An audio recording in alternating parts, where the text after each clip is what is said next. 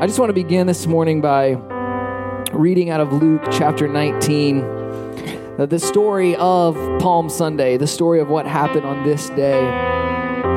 It says this in Luke chapter 19, beginning in verse 28. It says, After Jesus had said this, he went on ahead, going up to Jerusalem. As he approached Bethphage and Bethany at the hill called the Mount of Olives, he sent two of his disciples, saying to them, Go to the village ahead of you and as you enter it, you will find a colt tied there, which no one has ever ridden. Untie it and bring it here. If anyone asks you, Why are you untying it? tell him the Lord needs it. Those who were sent ahead went and found it just as he told them. As they were untying the colt, its owners asked them, Why are you untying the colt? They replied, The Lord needs it. They brought it to Jesus, threw their cloaks on the colt, and put Jesus on it. As he went along, people spread their cloaks on the road. When he came near the place where the road goes down to the Mount of Olives, the whole crowd of disciples began joyfully to praise God in a loud voice for all the miracles they had seen. Blessed is the King who comes in the name of the Lord. Peace in heaven and glory in the highest. Some of the Pharisees in the crowd said to Jesus, Rebuke your disciples. I tell you, he replied, if they keep quiet, the stones will cry out. As he approached Jerusalem and saw the city, he wept over it and said, If you, even you, had only known on this day what would bring you peace. Let's pray one more time together. God, I just pray that as we open your word, God, that you would open our eyes and our ears to what you want us to see and what you want us to hear this morning. God, we thank you for what you did in this season, God, and what we're reminded of. In Jesus' name, Amen. Amen. So, in this moment, Jesus is riding into the city of Jerusalem on the back of a donkey. And people, it says, are, are, are praising him. They're, they're yelling his name. They're laying palm branches in the street. They're celebrating. And if you're here this morning and, and as we sang and as we celebrated and as we worshiped, you, you maybe never experienced something like that before and you've been sitting back kind of wondering, like, what exactly is going on? Like, what is happening in in this place. I'm confused. I don't know what this is. Then you're really in the same place that a lot of these people who would have witnessed this moment at this time were in because there was this group of people who were celebrating the fact that Jesus was making his way into Jerusalem. And the Bible says in that passage that we just read, they were celebrating and praising his entrance into the city because of what they had seen. See, even to this day, the reason that we worship God, the reason that we celebrate Him is because of what we've seen Him do in our lives and the lives of those around us. And this moment in Scripture is an extremely significant moment on the heels of another very significant moment. In fact, this particular story of Jesus riding into the city on the back of this donkey is in four different books of the Bible. It's in all four uh, of the Gospels, these accounts of Jesus' life by people who were actually following him. And what's interesting is that throughout the scriptures, a lot of times Jesus will say things twice to, to kind of emphasize them. And so there are various times in scripture where Jesus will say something and then he will say it again, and he will literally say, I say again, blank. Like, like as though he's trying to get the point across to you. Like, I know you just heard this, but now I'm going to say it again because you obviously didn't get it. And then there are other times in scripture where Jesus says things three times to kind of really drive things home, as though I really don't think you quite get the significance of what I'm saying. So I'm going to say this three times. And this is one of very few times in scripture where a story is told four times. And so we understand that this moment is extremely significant to what Jesus was doing on earth in this time. But what we also know that his disciples didn't quite understand what was going on. Like even those who were following him didn't quite understand the significance of the moment. Have you ever lived through a moment, observed a moment, been present for a moment, you saw it happen right before your eyes? But you didn't really understand it until after the fact. You didn't really understand it uh, until you had some time to process it, until you had some time to understand it. When I was like 12 years old, my, my dad, from complications related to diabetes, had to have a kidney transplant. And, and, he was in full kidney failure for months leading up to this operation. And, and he was extremely sick every single morning, like 6 a.m. most mornings. My alarm clock was the sound of my dad in the bathroom vomiting because his body was not processing the toxins it needed to process, it was not filtering the things it needed to filter. And it was this extremely desperate time where we did not know exactly what was going to happen. The next step for him at that point was that he was going to have to go on to dialysis for multiple hours every day. And, and so he was put on the transplant list, and, and we began to run tests of people in his family. And in that stage of life, the most um, obvious kind of person that would be a match for you would be a parent, a biological parent. And his father had already passed away, so his mother was tested, and she was not a match. And so his sister was tested and she was not a match. And these were his only biological siblings living. And so you just kind of turn to the transplant list and hope for the best. It could be months, it could be years, you never really know. And through kind of a strange set of circumstances. Uh, my mom, you know, it, it, was obviously related through marriage, but by biological accounts, they are strangers. They should not be a match. The odds of them being a match would be the exact same as my dad being a match with a, a complete stranger. And she had known throughout her life that she actually had a different type of blood than my dad. They did not have the same blood type. And a nurse happened to overhear that the reason she wasn't being tested was that they had a different blood type. And just by happenstance, this nurse overheard it and she said, Well, actually, blood type does not matter when it comes to this to a kidney transplant. It's not the negative or positive, it's different ones that match up. And so you could have a different blood type and still be a match. And so my mom gets tested to, to uh, possibly be the donor for my dad. And it turns out she's a perfect match on all levels for him. And so I remember when I was 12 years old, because she was a match and because he was in such a desperate place, it kind of all started really quickly where, where she was going to give him a kidney. And I remember the day that it happened. I remember sitting in her room when the doctors came in and explained to her exactly what this procedure was going to be like. I remember walking down to my dad's room to kind of, you know, say good luck to him before they wheeled him back. And then I remember following my mom's gurney as they took her to the double doors where I could no longer walk. And, and I was there and I was present and I followed it and I saw it all happen. But it wasn't until years later that I realized the significance of what had happened. It wasn't until years later that I, that I realized how unlikely it was that the two of them would be a match, that I realized really how, how nervous and afraid my parents were in that moment to both be going under the knife while they had children. None of that registered with me at the time. And this is kind of the moment that the disciples are in. They are witnessing this moment of Jesus coming into the city. They, they see it happening, they're present for it, they're following him through it. But even in the book of John, when he describes this moment, he says, We did not understand these things until after Jesus was crucified and resurrected. In other words, we did not understand in this moment that we were present for, that we were celebrating, we did not understand the significance of it. And I think that when we're experiencing a moment, there are some things that kind of cause us to not quite understand the significance of them in the moment. And the first was one of the things that the disciples were experiencing that this moment was extremely different than any moment that they had ever experienced with Jesus. And how many of you know when, when a situation is just extremely outside of your comfort zone, it's different than what you're used to, you're, obvi- you're, you're often processing more that it is different than actually processing what you're walking through. And in this moment, the disciples are experiencing Jesus going public with his ministry. And the reason this is so different is that for all of his ministry and all of his life up until this point, Jesus has been relatively private. Now, whether you are a follower of Jesus or you're not a follower of Jesus, the odds are if you're living in the United States in 2022, you have heard the name Jesus.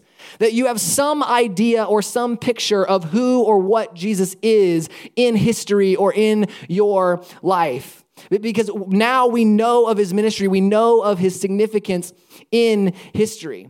But what you have to understand is at this time, Jesus had not reached the significance that we know him as today.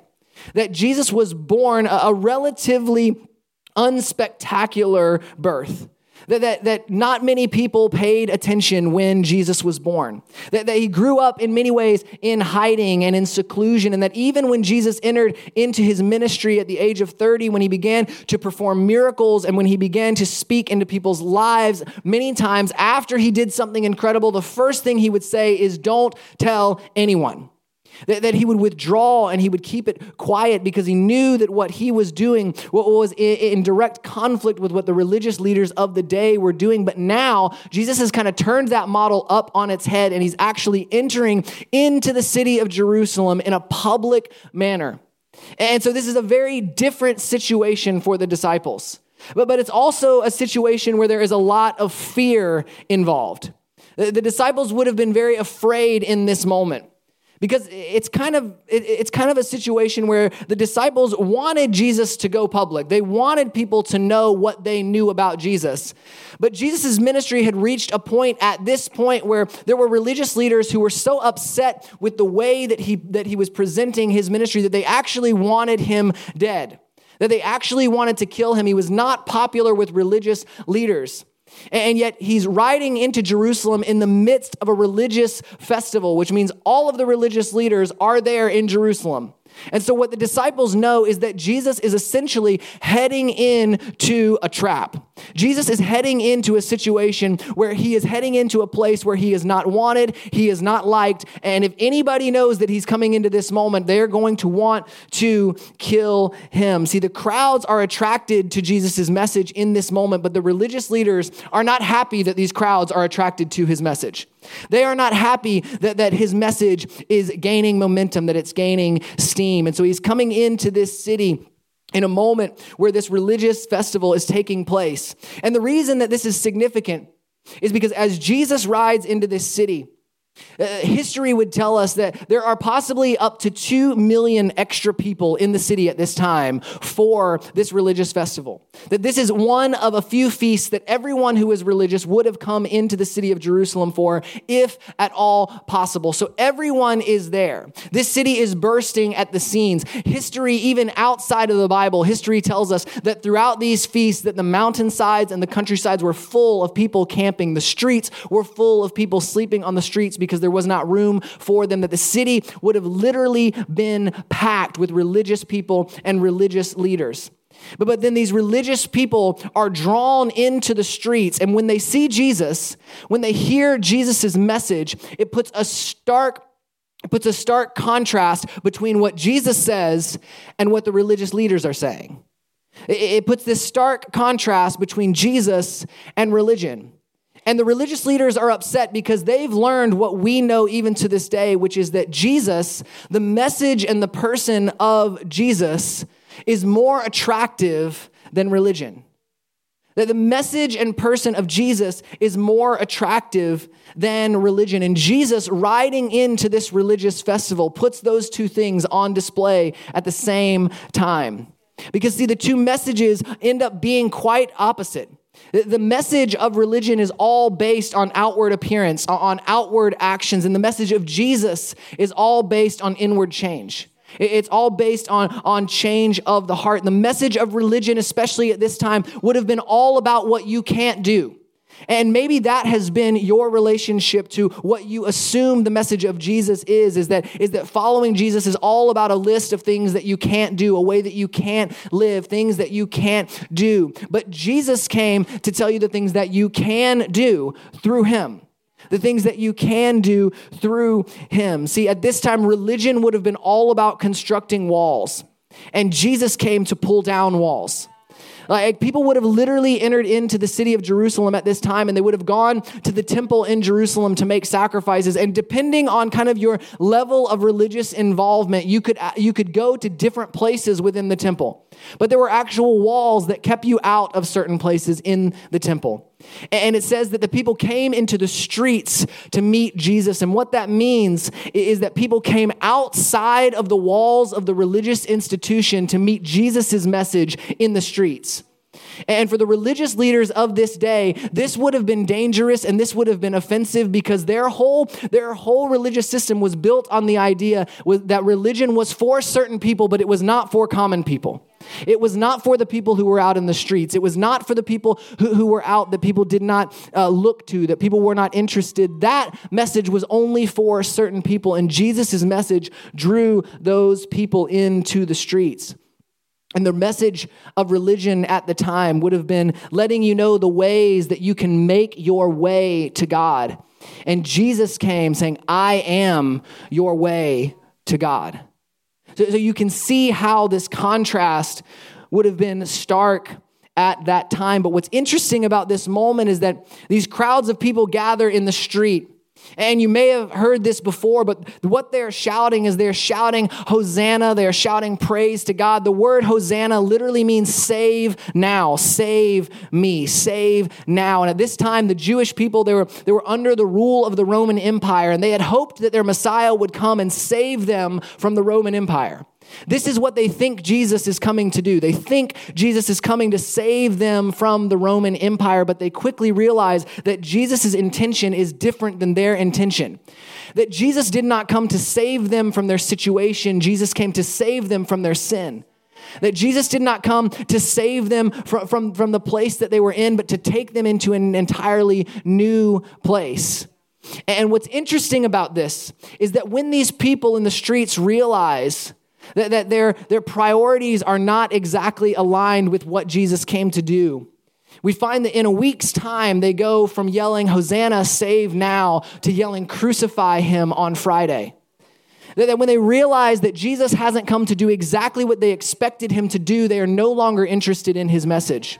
That when they realize that Jesus did not come exa- to do exactly what they thought he would do, they look to someone else. But the truth is, so often we look at this story and we wonder how could people go on Sunday? How could people go from Sunday to being for Jesus to Friday being against Jesus? But the truth is, this is not a group of people that was for Jesus on Sunday and against him on Friday. This was a group of people who was never for Jesus because they never understood exactly what he came to do. They never understood exactly what it is that he was riding into Jerusalem to do. They had no interest in Jesus changing their heart, they only wanted Jesus changing their circumstance.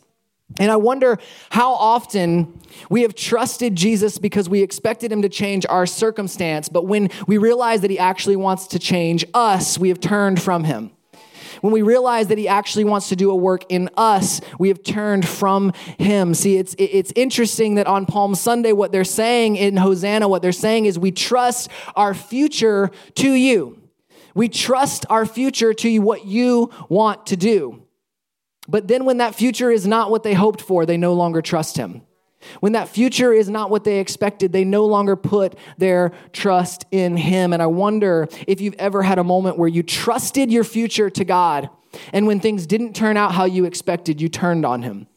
You, you trusted your future to God, but when you didn't understand the way it played out, you turned away from Him. See, Jesus is leading His followers in a way that they did not expect. They wanted power, they wanted authority, and they wanted a quick fix. And what's interesting is that Jesus was all of those things, but not in the way they expected. Not in the way they expected it to look. They expected to be liberated from political tyranny, not inner bondage. And so often, this is what we expect of Jesus.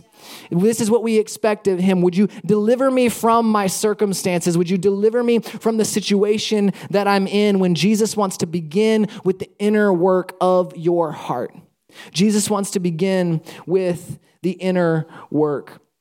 See, they wanted Jesus to do something that he wasn't there to do. And isn't it interesting how we always feel like our situation is the problem?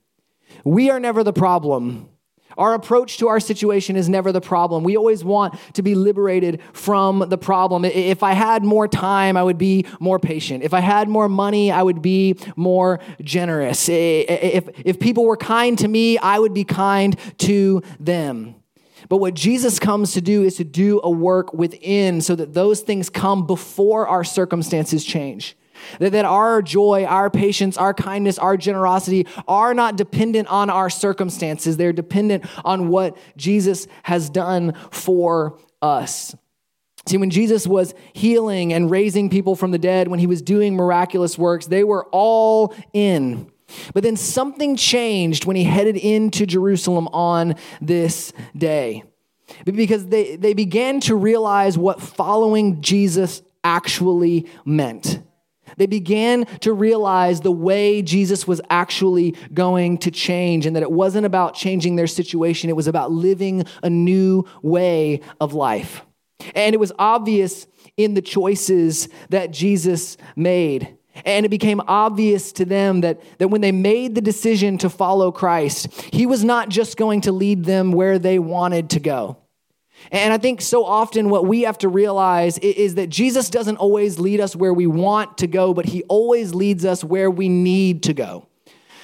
That Jesus knows what we need better than we could ever know what we need. But the way that Jesus is going to get us there doesn't always look the way we expected it to look. See, if Jesus was going to come into Jerusalem and liberate them from Rome, then he picked a really bad vehicle because he picked a donkey. And I don't know if you've ever seen a donkey, not the most impressive animal not the most royal animal. In fact, at this time, kings and royalty would have ridden on a strong white horse, and Jesus chose a young donkey. And I think it's interesting because what we see in that choice is that Jesus always leads with humility, that Jesus begins with humility. And this was kind of the first sign to the followers of Jesus that something was going to be different about the way that Jesus led that something was going to be different about the way he brought about the change he came to bring about. I don't know if you've ever noticed this, but but if you ever see any business whose model is kind of multi-level marketing, one of the things that they almost always do is, is somewhere along the line, if you hit certain goals, if you hit certain uh, uh, uh goals or you become kind of a leader in a certain area, a lot of times you get a vehicle. Like I remember this lady in my church growing up who had a pink Cadillac. Does anybody remember the Mary Kay pink Cadillac? I don't know if they still do this, but Mary Kay used to give a pink Cadillac to like their top salespeople. And if you were a top salesperson at Mary Kay, everybody knew it because who else drives a pink Cadillac? And all throughout these different business models, often they give someone a car. And the reason they give someone a car is because if this person can have that car, you can have that car too. If you do what they've done, if you sell what they've sold, you can have this car too. That car is a picture of what your future can be like if you do what they did. And this is the problem with Jesus choosing a donkey for his disciples. Because if their leader chooses a donkey, what does that mean for them? See, see, when they saw this in that moment, they didn't want a leader who chose a donkey because a leader who chose a donkey had implications about the choices that they would make that, that they would have to make choices of humility, that they would have to make choices that, that seemed like less. See, but what's interesting is at this time, someone riding a donkey if they were coming in for, for negotiations or they were coming in to talk to another high level leader if someone came riding a horse it meant they were ready for war if they came riding a donkey it meant they were ready for peace and so, what Jesus is saying in this moment is that I can bring you peace to your circumstance. I can bring you peace in your life without changing your circumstance. That you expected me to come on a horse and change your circumstance, but I'm coming on a donkey to show you that I can bring you peace even if your circumstance doesn't change. And see, I think sometimes we think that our peace is dependent on whether or not our circumstances change. Sometimes I think we think our peace is dependent on whether or not God does what we want him to do. And so, God riding into Jesus, riding into Jerusalem on a donkey, is a reminder that we can have peace even in the midst of tumultuous circumstances, even in the midst of things we don't understand. The second way that Jesus was leading as he came into this city was he was leading with boldness. He was leading with humility, but he was also leading with boldness. In the scriptures that we read in the beginning, it says the Pharisees, who were the religious leaders, they said to Jesus, You need to tell your servants to quit crying out to you. Now, this is an interesting contrast because all throughout scripture, anytime where Jesus was called the Messiah, if he did a miracle or if someone called him the Messiah, Jesus would always say, Don't say that. Keep that quiet. Don't talk about that. Keep that quiet. And in this moment, Jesus has switched to saying, No, listen, if they don't cry out, he says essentially creation will cry out, the rocks will cry out. That there, be, there comes this point where boldness and speaking up is necessary, and that point is now. And Jesus brings in this contrast of leading in both humility and boldness. And the same is required for us today. See, I, think what's interesting about Jesus going public in this moment is that he comes in with both humility and boldness. And if I'm really honest, so often today, followers of Jesus, they have the boldness without the humility. They, they have the sharpness without the softness. And have you ever had someone that goes public on a certain issue that you realize that you feel like they are the worst person to be the representative of that thing? I, mean, so often when I, am in big cities, or even I've seen it here in Sarasota, you'll see someone holding a sign, shouting on the street corners about Jesus having come to condemn a certain group of people, or this group or that group of people. And this is the boldness without the humility. This is the boldness without the, the love. And Jesus comes with both the boldness and the humility. Uh, the third thing Jesus comes with is compassion. He comes with humility and he comes with boldness, but then he comes with compassion. It says in verse 41, it says, As he approached Jerusalem and saw the city, he wept over it and said, If you, even you, had only known on this day what would bring you peace. It says that Jesus wept over the city, that he wept over the city. He had compassion for the city. See, see, what's interesting about this moment is Jesus knows what he's coming to Jerusalem to do. Jesus knows that he's coming to Jerusalem to die on the cross for the sins of the whole world, for the sins of all of these religious people who are turning their backs on him. He knows that he's coming to die for those people, and yet he weeps for them. He doesn't weep for his circumstance. He doesn't weep for what he is going to have to go through. He weeps for the people, saying, If only you knew that today was your day. If only you knew that what you've prayed for and what you've believed for your entire life is coming today. And I think that there may even be people in this room who you don't even realize to this day what Jesus came to do for you. You don't even realize that this is your day, that today could be your day, that what Jesus did then is done even for you today. And Jesus is weeping over the city. He has compassion for them. And this is the compassion that we need to have for our city and for the people that God has put in our lives. Let me tell you, you cannot reach people that you do not care about. You cannot serve people that you do not care about. You cannot impact people that you do not care about. Jesus, in this moment, as both God and man, I feel like it would have been so easy to have disdain for these people, to look on these people and, to think, do you even know what I'm doing for you? Do you even know what I have to do for you? And yet he looks upon them with compassion. Uh, something that's interesting about this particular verse is there are some really early translations of the Bible when, when it was kind of really rudimentary and it wasn't all put together the way we know it now. Where, where some scholars actually removed the verse that said that Jesus wept over the city because they thought it made Jesus seem weak. And isn't it interesting how so often we, we want the God of power and we want the God of authority, but we don't want the God who weeps over the lost? We don't want the God who weeps over each and every person who does not follow him. And I think we do the same thing today where it's like we want to edit out the ideas about God that don't align with what we think he should be. We want to edit out the, what doesn't look how we think he should look. And yet, the Bible is clear that Jesus wept over the people that he was coming to die for. And finally, Jesus led with sacrifice. He led with sacrifice. He knew what he was leading into the city to do. He knew that he was coming to die for these people. That in this moment they were celebrating him, but he knew that the celebration would not last long. He knew that the celebration would not be the end of the story, that many of them would turn on him. And yet he continued to press through to sacrifice for them. And I wonder what you and I are willing to sacrifice so that people could know Jesus. I wonder what we're willing to sacrifice to make him known. This morning, there's communion on your seat. There's a small cup with juice and a cracker in it. And if you would just go ahead and take that in just a few moments, we're going to take communion together because after Jesus came into the city of Jerusalem, one of the very first things that he did was he gathered his disciples around a table for what became known as the Last Supper.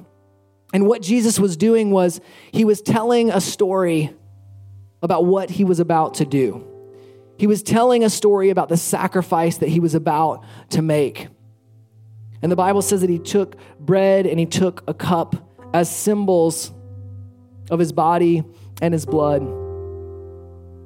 And that he described to his disciples what these things meant for him. And in 1 Corinthians chapter 11, verse 23, it says, The Lord Jesus, on the night he was betrayed, took the bread, and when he had given thanks, he broke it and said, This is my body, which is for you. Do this in remembrance of me. In the same way, after supper, he took the cup, saying, This cup is the new covenant in my blood. Do this whenever you drink it in remembrance of me. For whenever you eat this bread and drink this cup, you proclaim the Lord's death until he comes. Would you just bow your heads and close your eyes with me this morning?